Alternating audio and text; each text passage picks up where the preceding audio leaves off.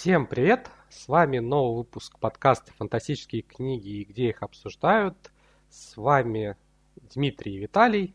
И сегодня с нами еще и очаровательная гостья Ксения Хан, которая и ведет э, блог про книги и сама активно пишет. Мы позвали Ксению, потому что решили поговорить сегодня про азиатское фэнтези. В принципе, э, мы в подкасте эту тему так или иначе затрагивали – обсуждали и этническое фэнтези, и э, произведения, которые вдохновлены азиатской культурой и мифологией, но кажется, что этот тренд за последний год, может быть, полтора года стал еще больше, чем когда-либо.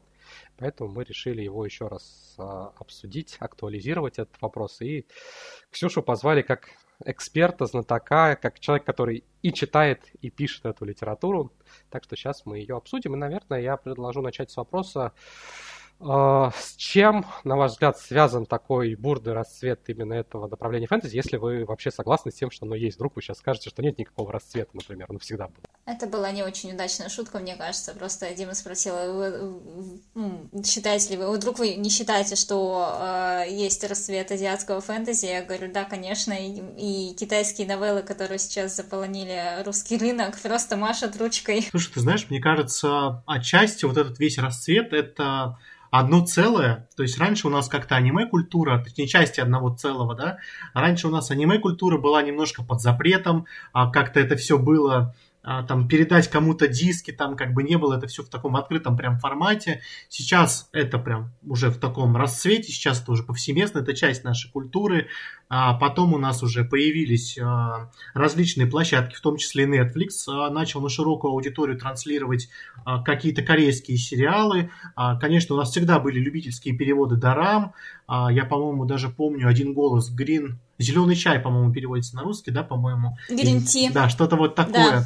И э, благодаря как раз-таки этому и мы пришли к тому, что у нас есть сейчас. А сейчас у нас есть что? А, мы сблизились с Кореей и с Китаем, у нас появились манхвы, маньхуа, вебтуны. Боже, это так прекрасно. Мне, как человеку, который а, там с 14 или с 13 лет смотрит аниме, видеть вот этот вот расцвет всего, и ты не знаешь, за что хвататься, ты хочешь все, ты хочешь любой иссякай, ты хочешь про каждого попаданца, ты хочешь любую азиатскую историю. Но а, я хочу сказать, что а, Ксюша была одним из первых русскоязычных авторов, а, которых я прочел, именно вот у которых я прочел, собственно, историю в азиатском сеттинге, а, и тогда для меня она воспринималась очень свежо, очень ново, хотелось подобного больше. И я помню э, даже такую фразу свою, что мне первый томик твоей трилогии напомнил такую смесь азиатского фэнтези и дорамы, потому что вышло очень кинематографично, то есть как бы такое ощущение, что как, когда ты писала, у тебя все было сразу разбито уже по таким кадрам, э, готовым, скажем так, к съемке. Вот, поэтому я рад, что мы пришли вот к такому большому буму. Естественно, частично, возможно, это пойдет на спад, но то, что это останется с нами уже на постоянке, это факт. Мне кажется, у нас еще э, это какие-то, не знаю, там географические причины еще, потому что мы Uh, у нас было очень много всегда uh, европейской литературы, ну, там, европейской, азиатской, британской, да, вот, uh, вот, твой американской, там, европейской, американской, британской литературы, вот, а тут мы стали смотреть больше, а что там на Востоке, да, а что там есть, и в какой-то момент, когда это стало потих... сначала просачивалось потихоньку, грубо говоря, что да, у нас там появились э, дорамы, кто-то смотрел, начал аниме, вот, поэтому потом это стало больше, больше, больше, и сейчас вышло, да, на международный рынок получила свою долю популяризации через какие-то международные платформы, потому что раньше, ну это и как бы и до сих пор на азиатском рынке это все держится на азиатских платформах, ну там типа что в Китае нет Гугла, в Китае свое Weibo, по-моему, а в Корее, я знаю, это Навер. Вот, и они э, внутри себя аккумулируют контенты, и его там много. Если туда залезть и нырнуть и сознанием языка, то, естественно, там будет очень много всего. Вот, просто на международный рынок они раньше особо не выпускали э, весь свой контент, потому что, там, не знаю, не сотрудничали, еще что-нибудь, не было интереса, возможно, и с одной, и с другой стороны. А теперь, как бы, из-за того, что что у нас, да, и Netflix и всякое такое, как ты сказал, а, это повсеместно, и э, что Китай, что Корея, что Япония, вот они э, распространяют э, свои какие-то произведения ну, и видео, и э, книжные, да, на весь мир. Ты знаешь, мне кажется, еще есть такой момент, что у нас этого даже сейчас уже могло бы быть больше. Я думаю, Дима со мной очень сильно согласится, что все-таки переводить э, с корейского, с китайского очень сложно, с японского тоже. И есть какой-то... Я не пробовал. Да, нет, согласишься в каком ключе? В том ключе, что есть недостаток специалистов, специалисты, которые с этим совсем работают, они загружены, и именно поэтому есть еще вот такой такой, а, а, скажем так, небольшой затор. То есть что-то из него а, приходит, да, но как бы, может быть, хотелось бы темпы увеличить этого всего, но всегда есть человеческий фактор, просто недостаточно специалистов, переводчиков. Я бы на самом деле не то чтобы поспорил, но вот как-то из того, что вы говорили, я услышал в основном отсылки на кино, на телевидение, что они такие локомотивы, что ли, за которыми потянулся уже литература. Наверное, это справедливо, но все-таки я бы не стал э, списывать и, собственно, усилия непосредственно авторов-писателей, э, авторов в том числе и пишущих э, на английском языке, но использующих азиатские сеттинги. Э, мы, наверное, чуть побольше еще подробнее их поговорим, но если взять и Ребекку Куанг, и Фонду Ли, это авторы, которые, что называется, из диаспоры, то есть это э, дети или потомки эмигрантов из э, Китая, из э, других стран. Есть, э, например, автор, который мы скоро будем издавать в Вирде, он потомок э, мигрантов из Индии. Э, им интересна своя родная культура, они зачастую на этом выросли или, наоборот, уже там, в более зрелом возрасте начинают ею интересоваться. Им, конечно, интересно создавать произведения, основанные вот на той мифологии, на той истории, которая связана с их семьями, с их а, там, родиной их предков. Это один момент, который я бы отметил. Ну и еще мне кажется, что у Азии в целом, если так брать широко, очень какая-то такая яркая визуальная стилистика. Ну, то есть это то, из чего хочется создавать картинку. Ну, то есть мы можем говорить там про какие-то игры, про кино, которые популяризируют эти образы, но там, по примеру книг, которые у нас выходят, мы видим, что они буквально зачастую полны иллюстраций, фанартов, которые потом создаются. А, все эти поединки, драконы, развивающиеся, узнаваемые очень одеяния, они все вот буквально просятся, чтобы по ним создавать какие-то арты. И я думаю, что аудитория очень хорошо реагирует именно на яркие визуалы. Я соглашусь с тобой, потому что все-таки, да, действительно, авторы, которых ты уже назвал, они создали очень хороший базис. А, я говорю именно про какую-то основу для нашего читателя, для нашего рынка. Это всегда было интересно и всегда притягивало взгляд. А, я до сих пор помню свои впечатления о работе фонда Ли. Это какой-то сумасшедший, ган, какой-то сумасшедший гангстерское а, фэнтези с кучей интриг. Это было очень действительно интересно. Вот. И касательно мифологии, ярких образов, это тоже благодатная почва. То есть там действительно есть на что посмотреть, а, что порисовать, где пофантазировать. Вот, раз уж ты коснулся темы игр, то там, конечно, любителям Гримдарка тоже есть на что посмотреть, взять хотя бы тот же самый там Dark Souls, там Demon Souls, там а, что у нас еще было. Много было в последнее время игр со всякими такими яркими образами, и в книгах действительно тоже этого полно.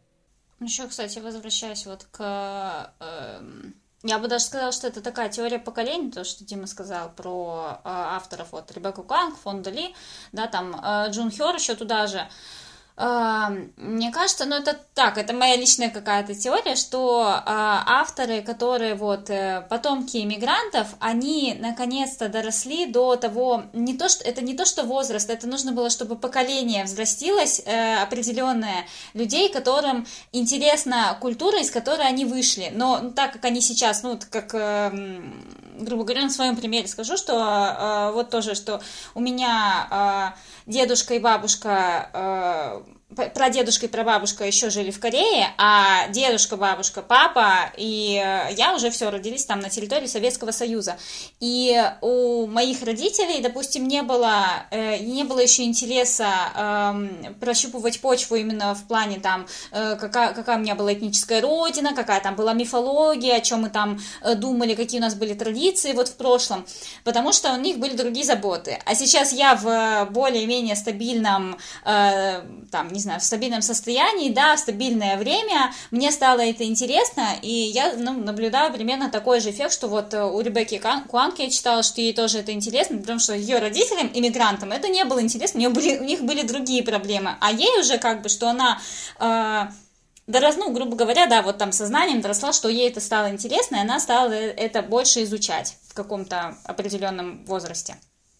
Вот, возможно, это тоже влияет. Ну, мне так кажется. Я бы вот еще какую тему хотел поднять. Мы сейчас начали с того, что немножко обобщили и в одну кучу свалили азиатское фэнтези из а, разных регионов. Ну и, собственно, ты вот говоришь о том, что у тебя а, предки из а, Кореи, получается, соответственно, у Куанг из Китая.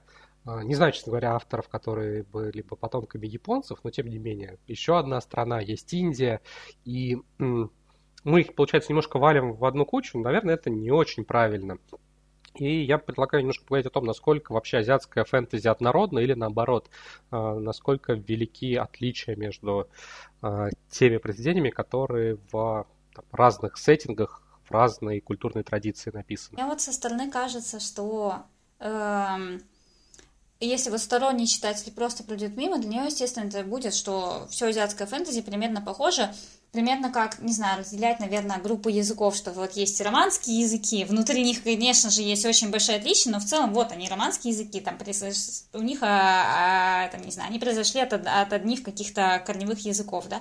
Вот тут примерно такая же тема, что э, есть как, какие-то общие столпы э, мифологические, на которые опираются, да, и там традиционные, э, которые объединяют э, все вот азиатские э, э, книги азиатского фэнтези, но при этом, естественно, каждый из них, если там начать э, просто прочитаешь одну корейскую, одну китайскую, одну японскую книгу, они, естественно, будут все разные. Заметьте, что мы сейчас даже сказали корейскую, китайскую, японскую, но не назвали индийскую.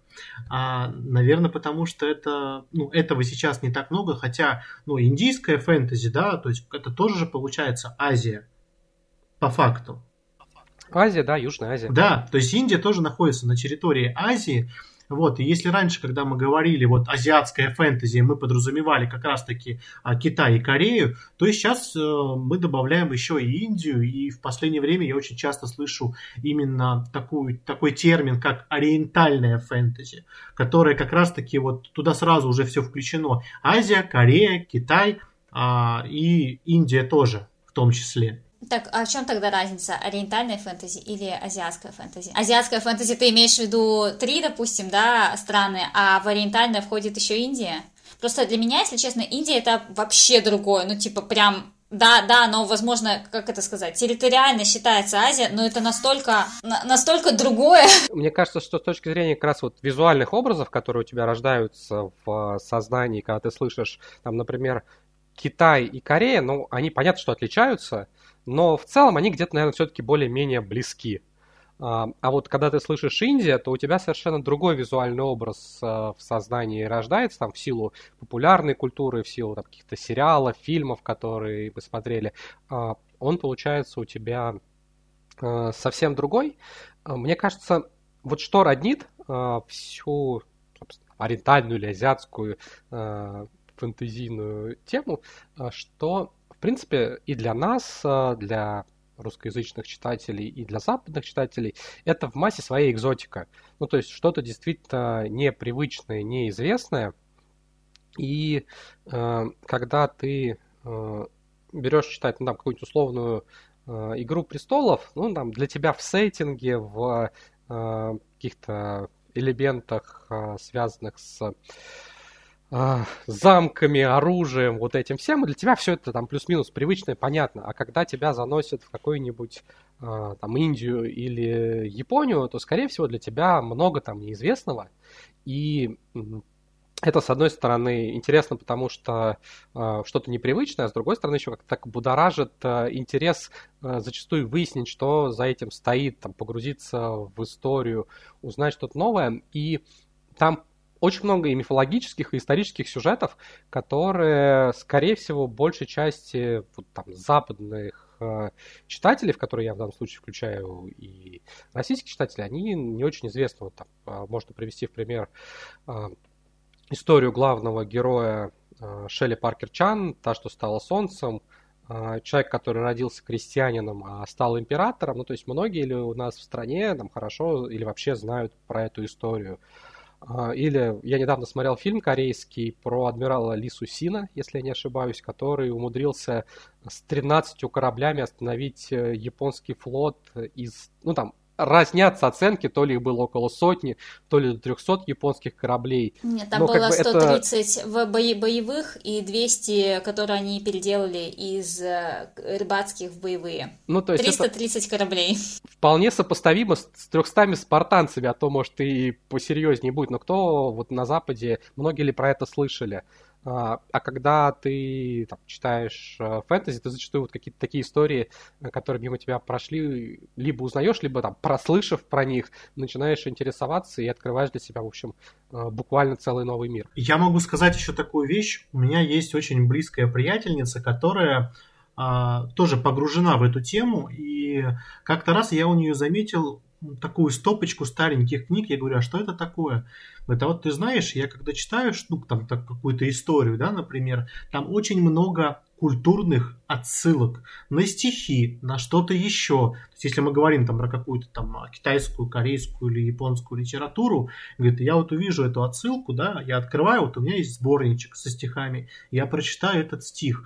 И то есть, как бы, на мой взгляд, это просто прекрасный, во-первых, подход, а во-вторых, все-таки ты можешь читать и получать просто удовольствие, да, а не опираясь на какие-то отсылки, а можешь пойти дальше и научиться уже видеть эти отсылки и погружаться как-то глубже. То есть, как бы, скажем так, несколько уровней удовольствия можно получать сразу, потому что все-таки культурный аспект здесь очень сильный. И, как правильно было замечено, что когда мы вспоминаем про ту же самую Индию, у нас совершенно другая картинка складывается. Она понятная, она четкая, но совершенно отличающаяся от э, Кореи, от Китая. Вот, и я считаю, что это тоже одна из благодатных почв. Э, мы в последнее время достаточно ну не то чтобы часто, но уже с более такой завидной регулярностью начинаем видеть какие-то истории у нас в том числе. Ну да, есть, кстати, такое. Мне кажется, просто еще зависит от, эм, как сказать, от образования, потому что мы, когда в школе учим, ну тоже вот в школе, да, той же учим историю, э, у нас э, раздел, посвященный истории азиатских стран, он очень маленький. Хотя у них э, там огромная история, да, там Китай, Китай существует с 3000 года до нашей эры, и у них там столько всего было, что в это хочется погружаться, погружаться, вот, но э, так как мы более западно ориентированные, э, мы в школе больше проходим вот э, историю европейских государств, да, и свою собственную, вот, поэтому про, э, вот именно с исторической точки зрения, про азиатские страны мы знаем мало, причем, по-моему, я вот когда в школе училась, еще про э, Китай, Япония что-то было, про Корею Ничего не было, только сказали, там была гражданская война, все. Э, а про Индию вообще не помню, чтобы мы ее хоть как-то затрагивали, кроме Я вот думаю, что... Александр Македонский туда дошел, получил там по собственная армия сказала, что все, хватит, достаточно, пошли домой. И мне кажется, да, этим часть, связанная с Индией, ограничивала. Да, или как эти американские мореплаватели. Ну, кто-то доплыл, кто-то не доплыл. Все, хватит, на этом возвращаемся.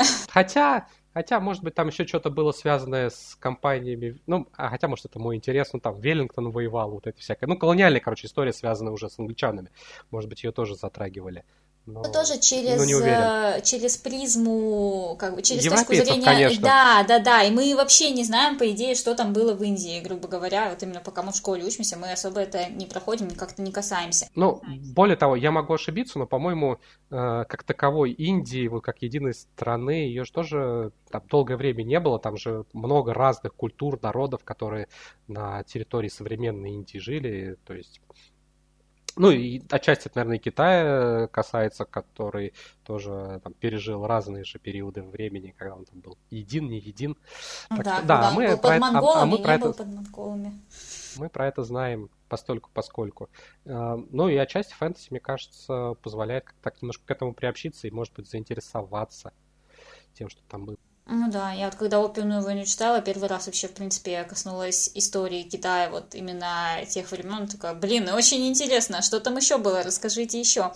Хуан как раз, она говорила, что одной из мотиваций написать, собственно, «Опиумную войну» для нее было то, что вот про Вторую мировую войну вроде бы много знают ее подробно изучают в школах, но что происходило в Китае, а, про нанкинскую резню, там, западной аудитории было вообще неизвестно, и ей хотелось вот так вот через призму фэнтези ну что ли, донести, что вообще-то говоря было еще и такое.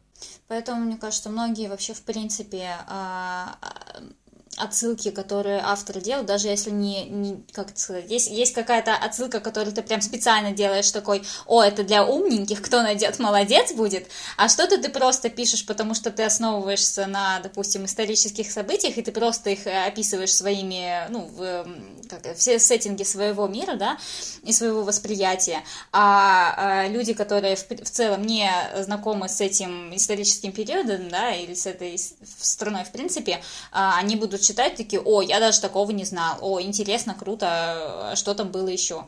С этой точки зрения, Давай конечно, тебе... очень познавательно писательский вопрос, даже два. Много ли у тебя в книгах таких вот э, отсылочек для знающих? И когда ты писала свою трилогию, в принципе, у тебя, не знаю, было где-то в подсознании или, может быть, в осознанных э, мотивациях, что хочу, чтобы люди больше узнали про Корею ею заинтересовались? Или все-таки ты писала историю про то, что тебе интересно, и образовательные функции не ставила? Не, у меня была образовательная функция, конечно. Я жду шнила. Мне очень хочется, у меня в какой-то момент просыпается такой, сейчас я вам все расскажу, как там все было.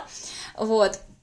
А у меня э, вообще, в принципе, вся трилогия построена на каких-то отсылках, причем есть какие-то штуки, которые я вводила специально, да, вот того, чтобы... О, ну вот... Э, там, я не знаю, это вот основано на таком историческом периоде, это вот, э, там, типа, один герой у меня, э, его прототип это э, великий король Сэджон, другой герой это прототип, там, генерал Чуйон, и есть героиня, чей прототип это адмирал Ли Сун Син, и вот э, морское сражение, про которое ты рассказывал, я его же просто перенесла в книжку, и э, там тоже она сражается, это финаль, финальной книги будет, вот она сейчас вот-вот выйдет, там тоже сражаются 13 кораблей против 130. Я сидела, это все расписывала, и когда я это все изучала, я такая думаю, мне никто не поверит. Ну, во-первых, скажут, ну, понятно, фэнтези. Вот, я думаю, блин, у меня есть исторические подтверждения, что такое было на самом деле. Вот, так что да, у меня, э, в принципе, я всю трилогию, когда начинала писать, я думала, что мне очень хочется, чтобы люди больше познакомились с во-первых, тем, что вот между Китаем и Японией есть еще маленький полуостров. Это страна. Знакомимся. Вот, и э, очень здорово, что теперь у меня есть читатели, которые такие, ой, это классно, интересно, я пошел потом больше изучать, а там, оказывается, было вот это, вот это, вот.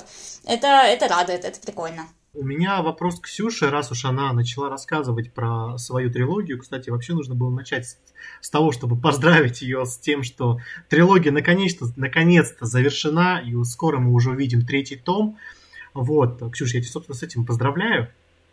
А, Спасибо а, большое. Ну, мы ждем ее из типографии на этой неделе. Вот, но мне интересно, потому что я помню, что твоя первая книга была лично для меня одной из первых а, именно в каком-то таком новом витке интереса к Азии, то есть он все равно был таким волнообразным немножко, но вот между первым томом и третьим, а, по моим ощущениям, пропасть, пропасть из событий, а, из каких-то новых идей и так далее и тому подобное. Вот как ты считаешь, насколько сильно сейчас изменились сюжеты, на твой взгляд, именно в азиатском фэнтези? То есть есть ли какие-то изменения, что ты замечаешь? То есть как часто, может быть, ты читаешь сейчас что-то?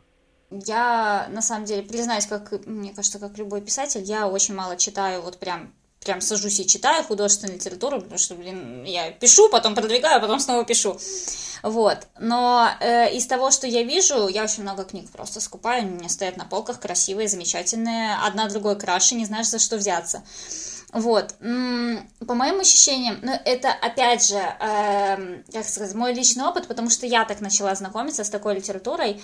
Э, поначалу э, вот в мое инфополе попадала, попадали книги азиатского вот фэнтези и около фэнтези, это Джун Хёр, например, э, которая была прям основана на каких-то вот э, э, исторических событиях, что там было много отсылок, вот, опиумная война, сколько вот все книжки, три книжки Джун Хёр, которые я, э, с которыми я знакомилась, э, та, что стала солнцем, они такие, что типа, кроме того, что там есть, что это фэнтези, да, что это в необычном для э, западноевропейского читателя Э, необычный сеттинг, э, экзотический, как мы уже сказали, да, что это э, еще и э, очень большой такой пласт истории, с которым ты знакомишься вот через текст книги. Вот, и потом уже, хоть, хоть, если, ну, если хочешь знакомиться дальше, ты уже идешь читать какие-то исторические события, и вот этот вот шлейф тянется. Вот.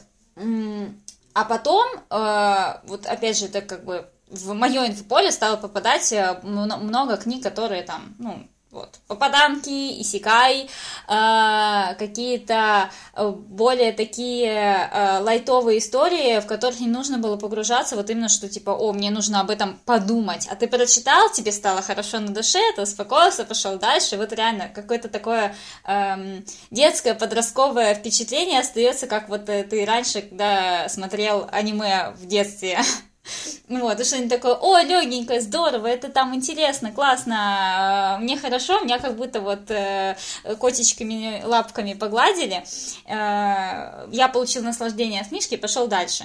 Вот, стало больше манхв, манг, манг, ман, манхв даже, даже, даже скорее больше манх и маньхуа,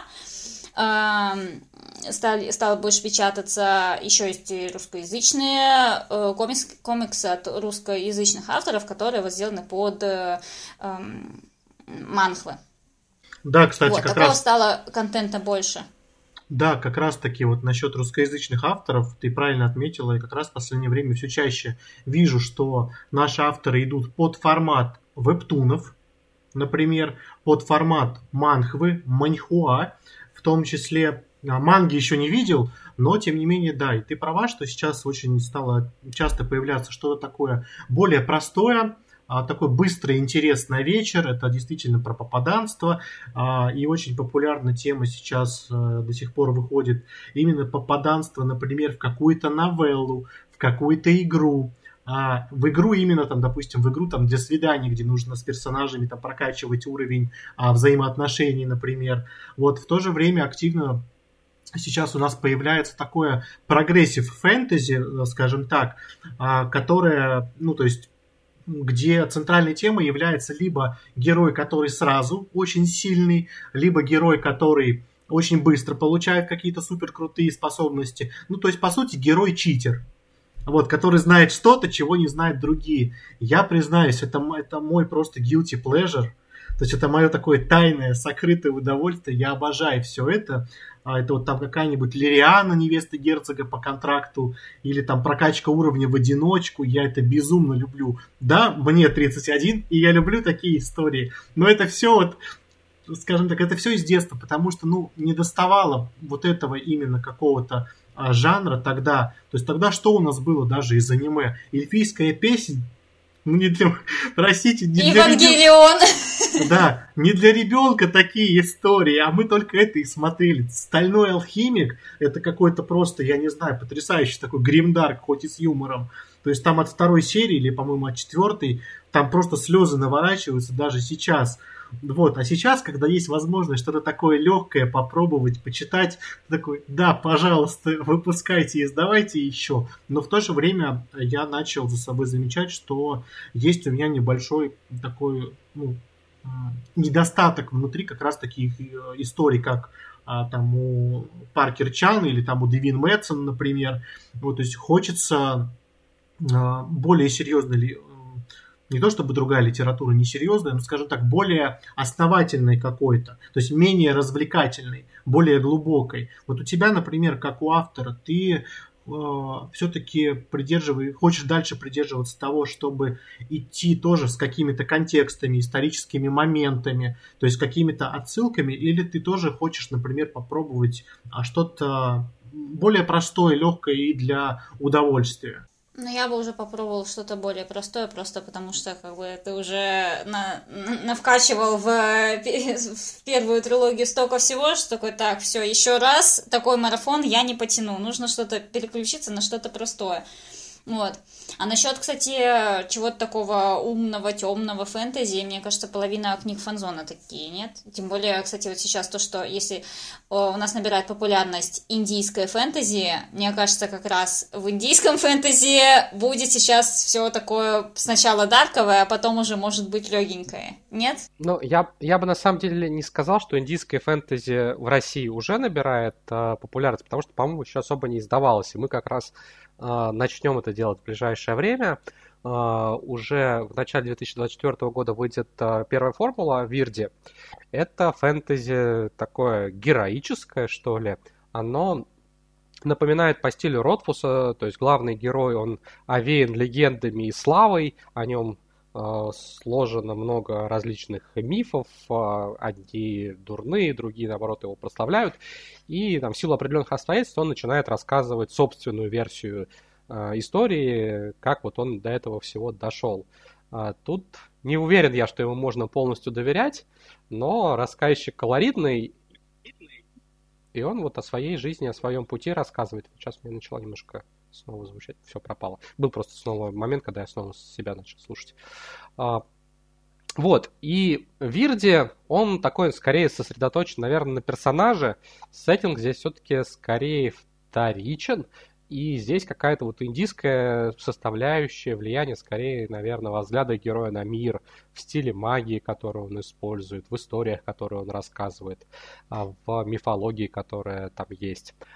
А другой автор, который выйдет чуть попозже, Гураф Маханти, он э, не потомок э, индусов, он живет в Индии, хотя и пишет на английском. Э, у него фэнтези «Сыны тьмы» — это гримдарк, это мрачная фэнтези, которая основана на Махабхарате. И тут, э, насколько я понимаю, оно, конечно, отходит от э, первоисточника достаточно далеко, но те, кто его читал, найдут достаточно много все-таки параллелей с э, теми там, легендами, мифами, которые им знакомы. Как минимум тут будут э, персонажи с узнаваемыми именами, вроде Кришны, э, ну и не только его. И вот оно, помимо того, что это, по-моему, совершенно шикарная, темная, жесткая, мрачная фэнтези, оно, конечно, еще побуждает как минимум полезть там в интернет и узнать, что же было в э, мифов хотя бы в сокращенном виде, а может быть и почитать. Каюсь, пока э, полную версию не брался, но э, желание, по крайней мере, приобщиться и узнать, что же там было, так сказать, на самом деле после Гурава Маханти появилось. И я, честно говоря, надеюсь, что вот и это южноазиатское, индийское фэнтези у нас тоже найдет своего читателя, потому что это действительно что-то необычное, интересное и отличающееся как от западного фэнтези, так и вот от э, того фэнтези, которое основано на китайской или корейской мифологии, которая все-таки в России уже стало появляться достаточно много. Ну, у нас помимо этой, помимо как раз-таки Азии, там, да, я тоже действительно очень надеюсь, что у нас будет и Индия, и что-то такое арабское, вот, ну и, в принципе, у нас довольно долгий интерес еще держится с греческой мифологией. Мы выросли на греческой мифологии. Ну, греки это все-таки европейцы, это да, как раз то, что мы как раз изучаем там на уроках литературы. Так что это как раз скорее нам почти родное, в отличие от того, что мы обсуждаем большую часть подкаста. Вот, кстати, интересно, ну, сейчас подум, пословила себя на мысли, что когда ты, в принципе, знакомишься с новым для себя сеттингом, вот это происходит первое касание, даже если в книжке нет специально, там, я не знаю, автор специально не оставлял каких-то, что там, я основал это на каком-то сложном историческом, там, не знаю, трактате, да, или там еще чем-нибудь, даже если вот автор не брал это в основу, в принципе, любая любые культурные отличия, которые он берет и подчерпывает из э, мифологии, которую он знает и на которой основывался, да, оно вызывает у тебя интерес, потому что, потому что для тебя это, в принципе, что-то новое, и ты такой, о, а что это такое вообще? А пойду-ка я посмотрю, а что там за Махадеви такая? Вот. Так что, возможно, даже если, допустим, а, Э, те вот две книги, про которые ты сейчас нам сказал, даже если там э, э, вот в первой нет глубокого какого-то сеттинга, оно все равно вызовет интерес просто постольку, поскольку оно отсылает к культуре, которая не знакома среднестатистическому, допустим, русскоязычному читателю. Я, кстати, сейчас подумал, вот пока ты говорила, у меня в голове вертелся вопрос, а вот про какую бы культуру, а, про какой бы сеттинг я хотел почитать, и я понял, что я перебрал в голове, что у нас, в принципе, есть все, но вот чего-то такого мексиканского я бы почитал. По-моему, мексиканская готика выходила относительно недавно, и, в принципе, э, у Ребекки Роан Хорс, э, ну, там не конкретно мексиканская, но у нее тоже такое, скажем так, э, она использует мифологию индейцев. Там, я не уверен сейчас на вскидку, кого именно, по-моему, ацтеков в Черном Солнце она использует, но могу ошибиться. Вот, так что, в принципе, к Южной Америки обращаются пока действительно не очень много, но такие примеры все-таки есть. По-моему, была книжка у... Я забыла, как имя автора, которая вора... цикл «Воронят» написала. У нее была книжка «Все нечестные святые». Она основана на какой-то южноамериканской мифологии. Ну, вообще, если так смотреть, есть очень много культур и традиций, которые фэнтези пока представлены слабо, так что э, непочатый край для авторов, которые хотят э, чем-то удивить читателя, предложить что-то необычное. Но я предлагаю как раз, подводя итог, посоветовать по одному какому-нибудь автору, э, которые пишут именно азиатское все-таки фэнтези, раз у нас такая тема, э, который вы бы нашим слушателям порекомендовали, на которые стоит обратить внимание.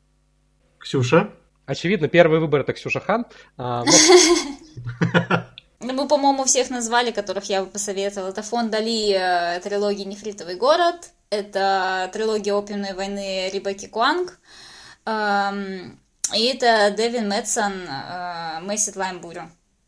Вышло пока только две книжки, я очень жду дальше, мне ну, так интересно. Продолжение, продолжение будет, да, в следующем году мы купили весь цикл. Слушай, ну ты сейчас назвала буквально весь мой стандартный набор, поэтому, дорогие слушатели, я полностью присоединяюсь к рекомендации Ксюши.